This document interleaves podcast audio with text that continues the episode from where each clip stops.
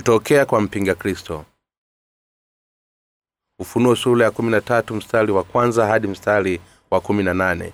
Kisha nikaona mnyama akitoka katika bahari mwenye pembe kumi na vichwa saba na juu ya pembe zake ana vilemba kumi na juu ya vichwa vyake majina ya makufulu.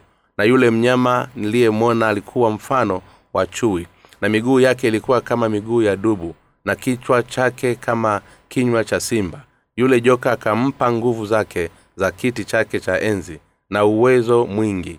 Nikaona kimoja cha vichwa vyake kana kwamba kimetiwa jeraha la mauti na pigo lake la mauti likapona. Dunia yote ikamstajabia mnyama yule wakamsujudu yule joka kwa sababu alimpa huyo mnyama uwezo wake. Nao wakamsujudu yule mnyama wakisema ni nani afananaye na mnyama huyu? Tena ni nani awezaye kufanya vitu naye naye akapewa kinywa cha kunena maneno makuu ya makufulu. Akapewa uwezo wa kufanya kazi yake miezi arobaini na miwili. Akafunua kinywa chake amtukane mungu na kulitukana jina lake na maskani yake nao wakaao mbinguni. Tena akapewa kufanya vita na watakatifu na kuwashinda. Akapewa uwezo juu ya kila kabila na jamaa na rugha na taifa na watu wote wakaao juu ya nchi watamsujudu kila ambaye jina lake halikuandikwa katika kitabu cha uzima cha mwana kondoo aliyechinjwa tangu kuwekwa misingi ya dunia. Mtu akiwa na sikio na asikie. Mtu alichukua mateka atachukuliwa mateka. Mtu akiuawa kwa upanga atauawa kwa upanga. Hapa ndipo penye thubila ya imani ya watakatifu. Kisha nikaona mnyama mwingine akipanda juu kutoka katika nchi naye alikuwa na pembe mbili mfano wa mwana kondoo akanena kama joka naye atumia uwezo wote wa mnyama yule wa kwanza mbele yake naye aifanya dunia na wote wakaao ndani yake wamsujudu mnyama wa kwanza ambaye jeraha lake la mauti lilipona. Naye afanya ishara kubwa hata kufanya moto kushuka kutoka mbinguni uje ujuu ya nchi mbele ya wanadamu. Naye awakosesha wale waliokaa juu ya nchi kwa ishara zile alizopewa kuzifanya mbele ya huyo mnyama akiwaambia wakaao juu ya nchi kumfanyia sanamu yule mnyama aliyekuwa na jeraha la upanga naye akaishi. Akapewa kutia pumzi katika ile sanamu ya mnyama hata ile sanamu ya mnyama inene na kuwafanya hao wote wasiosujudu sanamu ya mnyama wauawe naye afanya wote wadogo kwa wakubwa na matajiri kwa maskini na walio hulu kwa watumwa watiwe chapa katika mkono wao wa kuume au katika vipaji vya nyuso zao. Tena kwamba mtu awaye yote asiyeweza kununua wala kuuza isipokuwa ana chapa ile yaani jina la mnyama yule au hesabu ya jina lake hapa ndipo penye hekima. Yeye aliye na akili na aihesabu hesabu ya mnyama huyo maana ni hesabu ya kibinadamu na hesabu yake ni mia sita sitini na sita. Ufafanuzi aya ya kwanza. Kisha nikaona mnyama akitoka katika bahari mwenye pembe kumi na vichwa saba na juu ya pembe zake ana vilemba kumi na juu ya vichwa vyake majina ya makufulu. Mtume yohana alimwona mnyama akitoka katika bahari. Mungu anatuonyesha sisi kile ambacho mpinga kristo aliki, atakifanya mara atakapotokea hapa duniani kwa kupitia mnyama huyu ambaye yohana alimwona mungu anamwonyesha yohana huyu mnyama mwenye vichwa saba na pembe kumi si kwa kumaanisha kwamba atatokea mnyama wa jinsi hii na, na kisha kuonekana duniani bali alifanya hivyo ili kuonyesha kwamba mtu fulani mwenye mamlaka na nguvu za huyu mnyama atakuja kutokea atateswa watakatifu na kisha atawaua kama wafia dini je hii inamaanisha kwamba kila mtu kinachoonekana katika ufunuo ni lugha ya picha? Si kweli kabisa. Mungu alitumia maono ya jinsi hiyo ili kufunua kitokeo kwa mpinga kristo na kazi zake katika nyakati za mwisho. Hii ni hekima na nguvu ambazo ni mungu pekee yake ndiye anayeweza kuongea. Kwa kupitia neno la ufunuo sura ya kumi na tatu tunapaswa kuiona picha ya wazi kabisa nyakati za mwisho kile ambacho yohana alikiona kwanza ni umbile la mnyama aliyetoka baharini. Hivi vichwa saba vya mnyama pamoja na pembe zake kumi zinamaanisha nini? Ni nguvu za mpinga kristo zinazotoka hapa ulimwenguni. Hii sentesi inayosema na juu ya pembe zake ama vilemba kumi na juu ya, ya vichwa vyake majina ya makufuru maana yake ni kwamba mpinga kristo atakusanya mataifa ya ulimwengu ili kusimama kinyume na mungu pia sentesi hii inatueleza kwamba huyu mpinga kristo atawatawala wafalume wote wa ulimwengu. Vile vile kumi vinamaanisha ni ushindi wao na yale majina ya makufuru katika kichwa cha mnyama yanamaanisha ni kibuli cha majivuno yao. Hapa baadaye ulimwengu utatawaliwa na kamati ya umoja wa kimataifa. Utawala huu utazingatia mfumo unaotekeleza makala ya jumla na nchi zilizoungana hizi nguvu kuu zilizoungana ambazo muungano wa mataifa makubwa wataupanua utawala wao na kisha kuyatawala mataifa yote ya ulimwengu. Na hatimaye watazitenda kazi zote za mpinga kristo mara atakapokuwa ametokea hapa duniani. Mpinga kristo ni adui wa mungu. Yeye anayefanya kazi hali akiwa amevikwa nguvu za shetani. Pia yeye ni mtumishi wa ibilisi. Aya ya pili. Na yule mnyama niliyemwona alikuwa mfano wa chui na miguu yake ilikuwa kama miguu ya dubu na kinywa chake kama kinywa cha simba. Yule joka akampa nguvu zake na kiti chake cha enzi na uwezo mwingi. Neno hili linatueleza kile ambacho mpinga kristo atakifanya kwa watakatifu wa kwa watu wa ulimwengu. Mara baada ya kuonekana kwake mpinga kristo anayekuja atafanya vitu vya kikatili kwa watakatifu kwa kuwa atakuwa amepokea mamlaka na nguvu toka kwa shetani ili kufanya mambo hayo. Hii itatuonyesha jinsi mpinga kristo atakavyowafanyia watakatifu kwa sumu mara baada ya kuonekana kwake na hali inaonyesha ni aina gani ya mateso ambayo watakatifu watakabiliana nayo toka kwa mpinga kristo na hatimaye kushinda kwa kuuawa kama wafia dini. Neno hili linatuonyesha jinsi mpinga kristo alivyokatili sentesi inayosema na miguu yake ilikuwa kama miguu ya dubu inaonyesha jinsi nguvu zake zilivyo na uharibifu. Na huyu joka kwa asili yeye alikuwa ni malaika aliyeumbwa na mungu na ambaye alishindana na mungu kwa ajili ya kiti cha enzi cha mungu. Mnyama anayeonekana katika sura hii anamaanisha ni yule aliyepokea mamlaka toka kwa joka na anayefanya kazi za kusimama kinyume na mungu na watakatifu wake. Shetani ambaye alikuwa ni malaika aliyefukuzwa mbinguni atatoa nguvu za malaika yake kwa yule ambaye atasimama kinyume na mungu na kisha kumwongoza kwenye mauti yake kwa kumfanya apigane na mungu na watakatifu wake. Mpinga kristo hali akiwa amevikwa nguvu za shetani atawanyanyasa watu wa mungu na kwa wanadamu wote kwa ukatili hapo baadaye. Aya ya tatu. Nikaona kimoja cha vichwa vyake kina kwamba kimetiwa jeraha la mauti na pigo lake la mauti likapona dunia yote ikamstaajabia mnyama yule. Aya hii inatueleza kwamba mpinga kristo atatokea kama mmoja wa wafalume saba. Mpinga kristo atawataja pia kama mnyama kwa kuwa atatenda vitu vya kinyama kwa watakatifu. Hapa adui wa mungu na adui wa watakatifu atatokea kama anayeweza kutatua hata tatizo la kifo katika nyakati za mwisho. Kwa hiyo watu wengi wa nyakati za mwisho watamwamini kwamba anaweza kutatua matatizo yote yanayopiga dunia lakini yeye ni adui wa mungu. Pamoja na kuwa atawafanya watu wa dunia kusalimu amri mbele zake ukweli ni kwamba hatimaye ataangamizwa kwa kitendo chake cha kusimama dhidi ya mungu na watakatifu wake.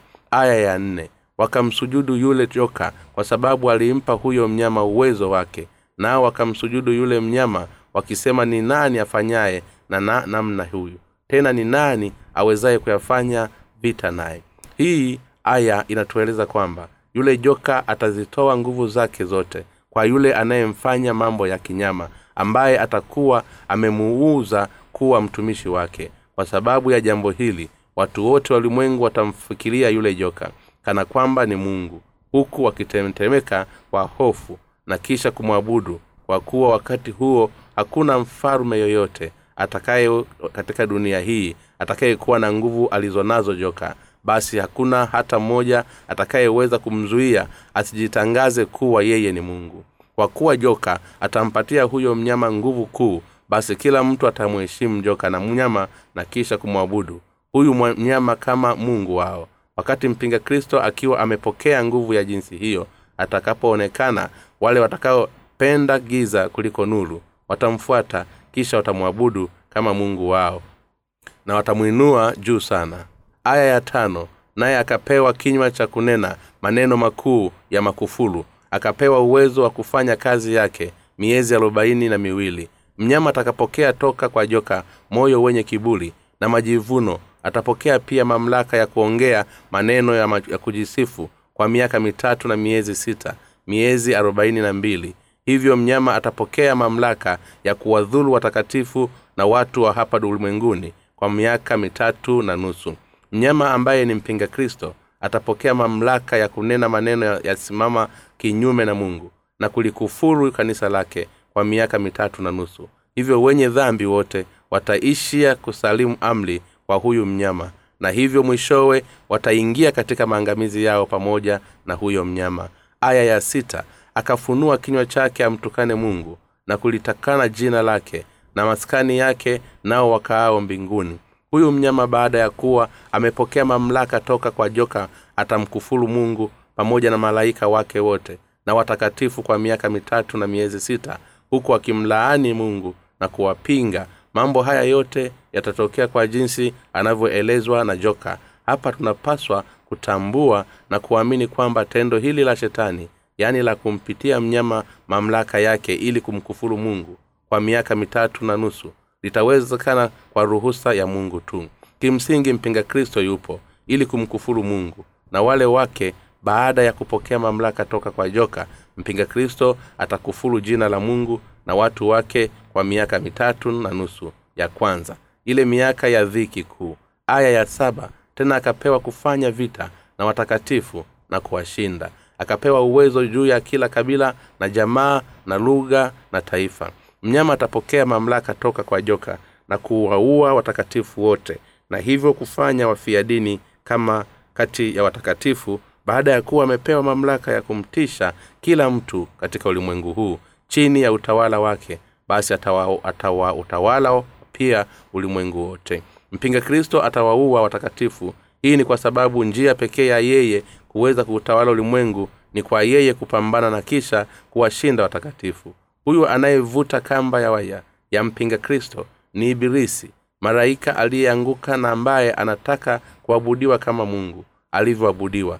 Hivyo kwa tendo lake la kuua watakatifu basi wale ambao hawajazaliwa tena upya watamsujudu katika wakati huu wa dhiki. Watakatifu wote wanateswa kisha kuuawa mpinga kristo na kuuawa wafia dini aya ya nane na watu wote wakao juu ya nchi watamsujudia kila ambaye jina lake alikuandikwa katika kitabu cha uzima cha mwana kondoo aliyechinjwa tangu kuwekwa misingi ya dunia.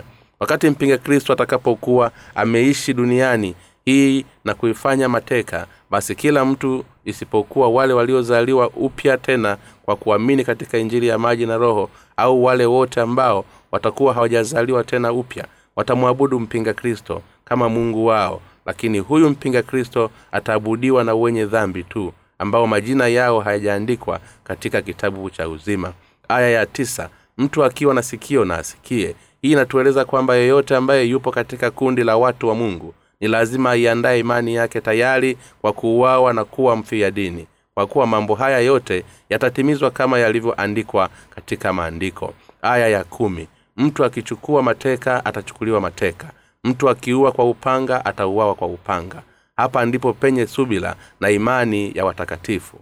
Hapa mungu anasema kwamba ataleta kifo kile kile na dhiki kwa wale wote waliouawa watakatifu waliozaliwa tena upya katika nyakati za mwisho baada ya kupita katika miaka mitatu na nusu katika miaka ya ile dhiki basi watakatifu watauawa na mpinga kristo na wafuasi wake lakini kwa wale ambao watakuwa wamewaua watakatifu basi mungu atawalipiza kwa dhiki kuu zaidi ya mateso. Kwa hiyo watakatifu wote ni lazima waiunganishe mioyo yao waishinde hii dhiki ngumu kwa imani yao katika neno la bwana. Na bila shaka wampatie mungu utukufu kwa kuyapokea mauaji ya kuwafia dini. Aya ya kumi na moja. Kisha nikaona mnyama mwingine akipanda juu kutoka katika nchi naye alikuwa na pembe mbili mfano wa mwana kondoo akinena kama joka. Hapa tunachoona si yule mnyama wa kwanza bali ni mnyama wa pili. Huyu mnyama wa pili anafikiri na kuongea pia kama joka. Sio kwamba anafikiri kana kwamba yeye ni kama joka lakini matendo yake yote yatawekwa katika imani yake naye atawatesa watakatifu kwa ukatili zaidi. Huyu mnyama ni nabii wa mpinga kristo. Aya ya kumi na mbili naye atatumia uwezo wote wa mnyama yule wa kwanza mbele yake naye ataifanya dunia na wote wakao ndani yake wamsujudie mnyama na kwanza ambaye jeraha lake la mauti lilipona. Mnyama wa pili hali akiwa amepewa nguvu ya mnyama wa kwanza atamsujudu mnyama wa kwanza na kisha kumfanya yeyote anayekuwa yupo hapa duniani kumwabudu huyo mnyama. Pia kazi yake itakuwa ni kuzifanya sanamu za mnyama wa kwanza na kisha kumfanya kila mtu kuiabudu sanamu hiyo. Kama vile mungu kwa sababu ya kazi hii mnyama wa kwanza ataabudiwa kana kwamba yeye ni mungu. Hii ndiyo hali yake ya uthibitisho wa kweli wa shetani. Aya ya kumi na tatu. Naye atafanya ishara kubwa hata kufanya moto kushuka toka mbinguni uje juu ya nchi mbele ya wanadamu. Kwa kuwa shetani atafanya miujiza mingi hapa duniani mbele ya macho ya wanadamu basi ataweza kuwadanganya watu wengi. Atakuwa na nguvu ya kuweka hata kuufanya moyo utoke mbinguni kuja duniani. Aya ya kumi na nne naye atawakosesha wale watakao juu ya nchi kwa ishara zile alizopewa kuzifanya mbele ya huyo mnyama akiwaambia wakaao juu ya nchi kumfanyia sanamu yule mnyama aliyekuwa na jeraha la upanga naye akaishi. Lakini muda si mrefu shetani atazifunua rangi zake halisi. Anachotaka kukifanya ni kuiambia imani ya mungu toka katika mioyo ya watu na kisha kuwafanya wamwabudu yeye. Ili kufanikisha jambo hili atafanya miujiza mingi mbele za wanadamu na kisha atawaua watu wa mungu ili kulitimiza dhumuni lake la mwisho. Yaani kuwa kama mungu basi shetani atajaribu kujiinua ili kuwa sawa na mungu hivyo atafanya sanamu ya mnyama na wa kwanza na kuwafanya watu wamwabudu kama vile mungu. Aya ya kumi na tano akapewa kutia pumzi katika ile sanamu ya mnyama. Hata ile sanamu ya mnyama inene na kuwafanya hao wote wasioshurudu sanamu ya mnyama wauawe. Kwa kuwa vikwazo vikuu cha yeye kujifanya kuwa mungu ni watu wa mungu. Basi shetani atafanya kila awezalo kuwaondoa mbali hivyo atawaua wale wote ambao hawaiabudu sanamu ya mnyama. Atafanya hilo bila kujalisha wingi wa watu hao. Lakini watakatifu hawatasalimu amri kwa mnyama huyo. Kwa hivyo watakufa wengi wakati huo watakuwa tayari kupokea vifo vya kufia dini. Kwa imani yao.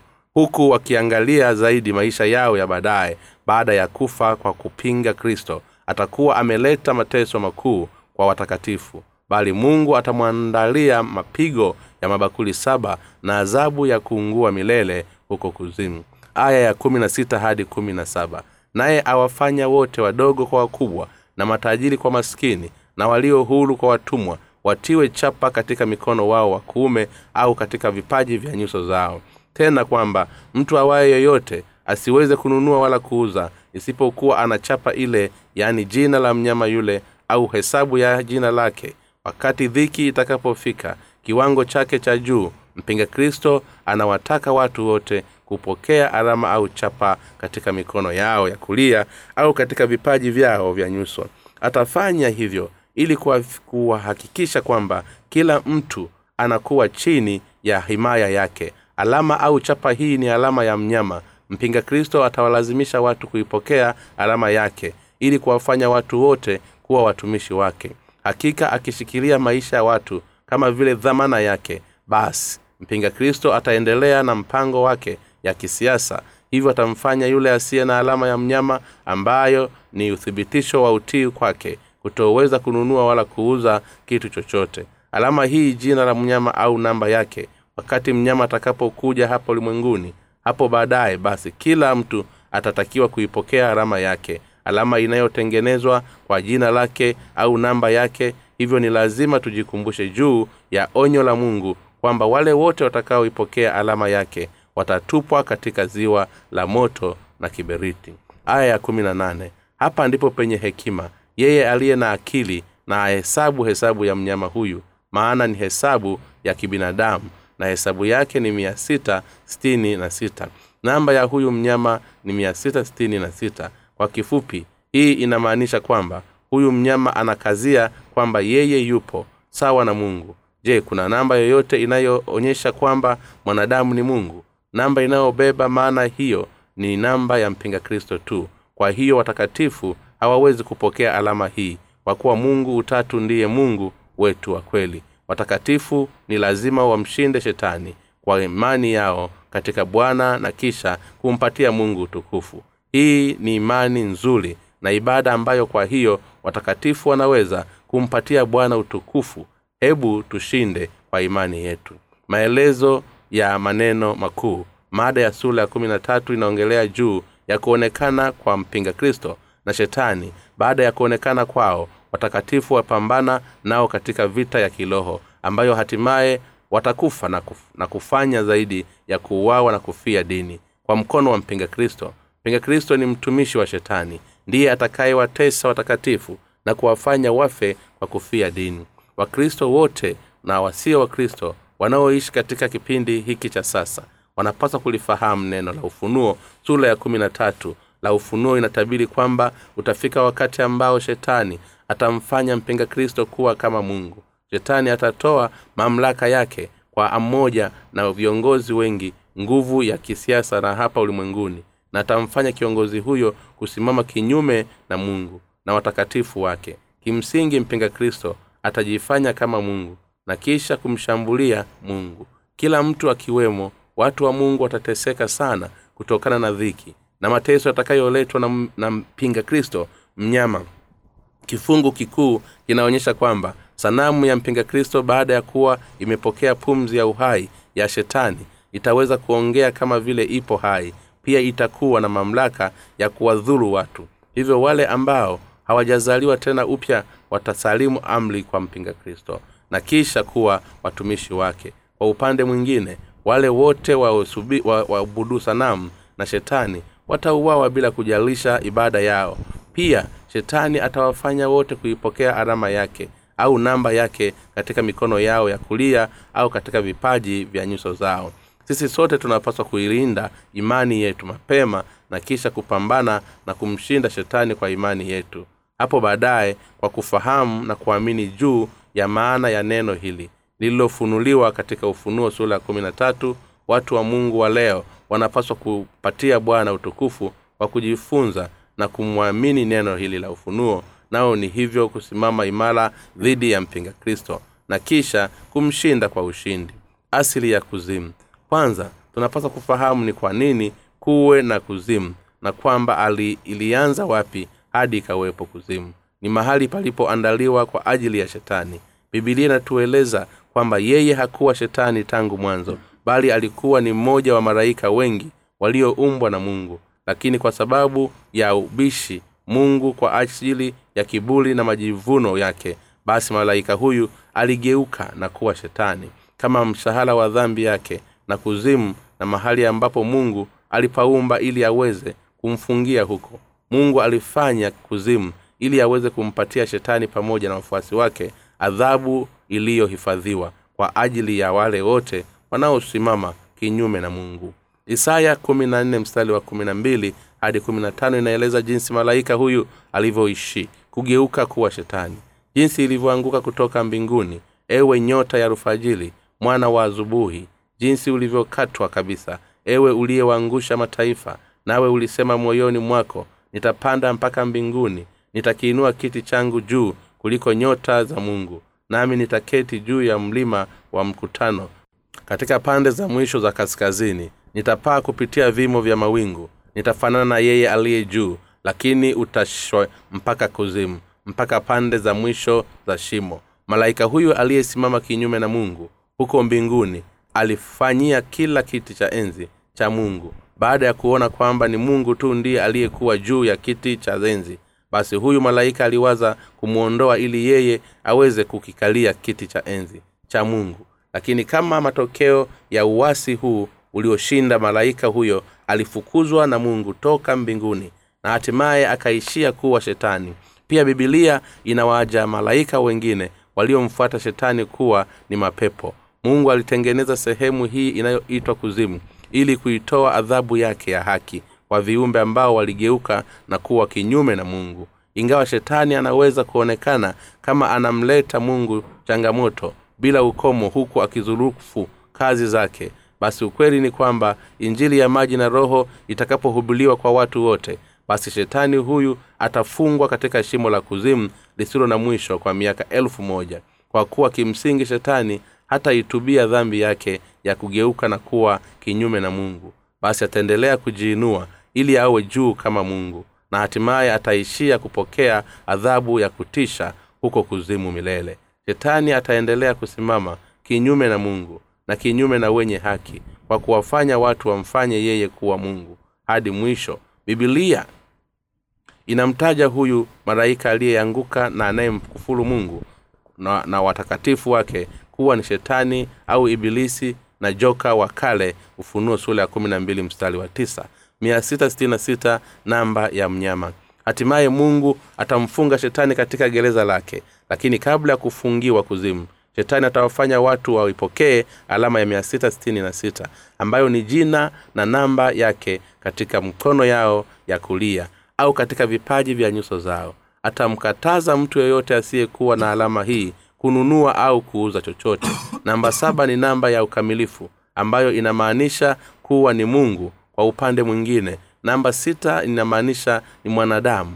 Hii ni kwa sababu mungu alimuumba mwanadamu katika siku ya sita kwa sura na mfano wake. Hii namba ya mnyama yaani sita sita sita inaonyesha kibuli cha mwanadamu kwa kujaribu kuwa kama mungu. Utatu muda si mrefu utafika wakati hapa ulimwenguni ambapo mwanadamu ataipokea alama hii ya mia sita sitini na sita.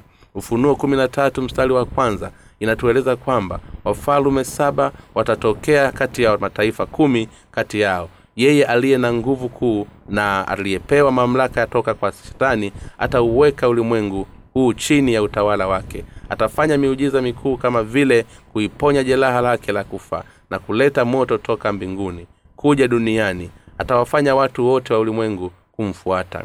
Kwa maneno mengine kadiri shetani anavyowafanya watu kumfuata kuliko kumfuata mungu basi watu wengi wataishia kumwabudu yeye kama mungu. Kama vile mashujaa wanavyoinuka wakati wa shida pinga kristo baada ya kuwa amepokea mamlaka makuu toka kwa shetani atataka kufuatwa na kila mtu kama mungu atafanya hivyo kwa kuyatatua matatizo ya kisiasa na ya kiuchumi ambayo ulimwengu utakuwa ukikabiliana nayo.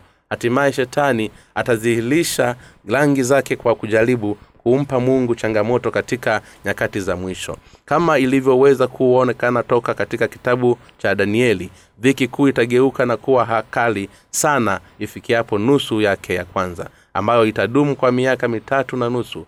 Na kipindi hiki cha mapigo ya kutisha na kipindi cha utawala wa shetani wenye nguvu. Lakini mara baada ya kuisha kwa miaka mitatu na nusu basi kitakachofuata ni dhiki kuu sasa kama bomu. Wakati huu shetani atakapopewa mamlaka ya kuzifanya kazi zake kati ya watu ulimwenguni.